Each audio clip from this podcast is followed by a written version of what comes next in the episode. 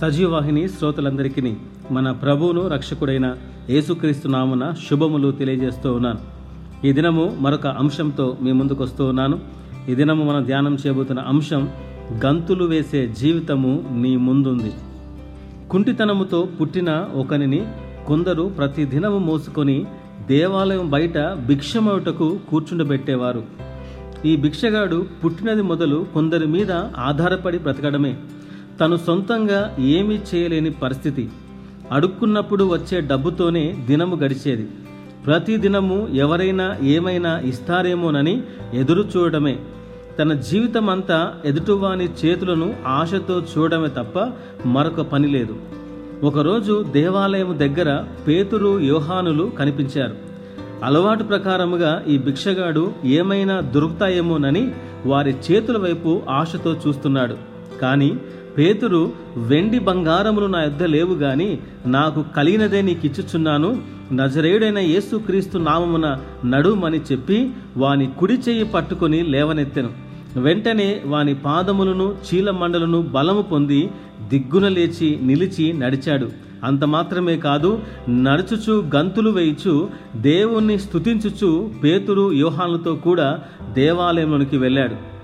అక్కడ పరిస్థితి గమనిస్తే భిక్షకునికి కావాల్సింది డబ్బులు కానీ పేతురు యోహాను దగ్గర దేవుని వరం ఉంది. డబ్బులు ఇస్తే ఆ పూటకు మాత్రమే తినేవాడు. భిక్షకుడు ఆ పూట బ్రతుకుటకు ఆలోచించాడు కానీ దేవుడు ఆ భిక్షకుని జీవితం అంతటి గురించి ఆలోచించాడు.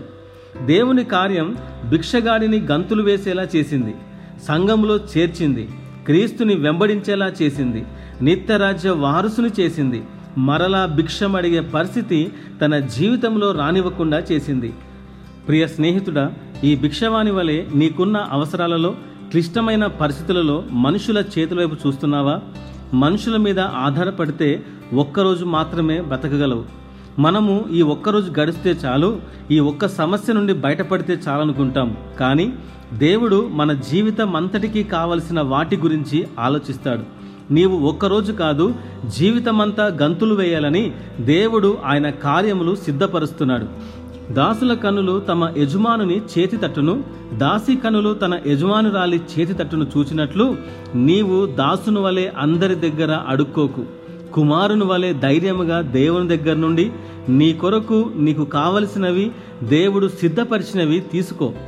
తప్పిపోయిన కుమారుని మనస్సు ఎలా ఉందంటే నీ పనివారిలో ఒకని వలె పని చేస్తానని అడిగాడు. కానీ తండ్రి మనస్సు నీవు దాసునివి కాదు నీవు పడిపోయిన నా కుమారునివే నిలబడిన నా కుమారునివే అని తలంచాడు.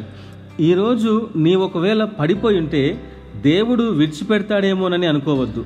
నీవు పడిపోయిన దేవుని కుమారునివే నిలబడిన దేవుని కుమారునివే. కానీ ఆ తప్పిపోయిన కుమారుని వలె పశ్చాత్తాపడి ఆయన దగ్గరకు వస్తే అడుక్కునే పరిస్థితిని దేవుడు నీ జీవితంలో ఎన్నడూ కలగనీయడు.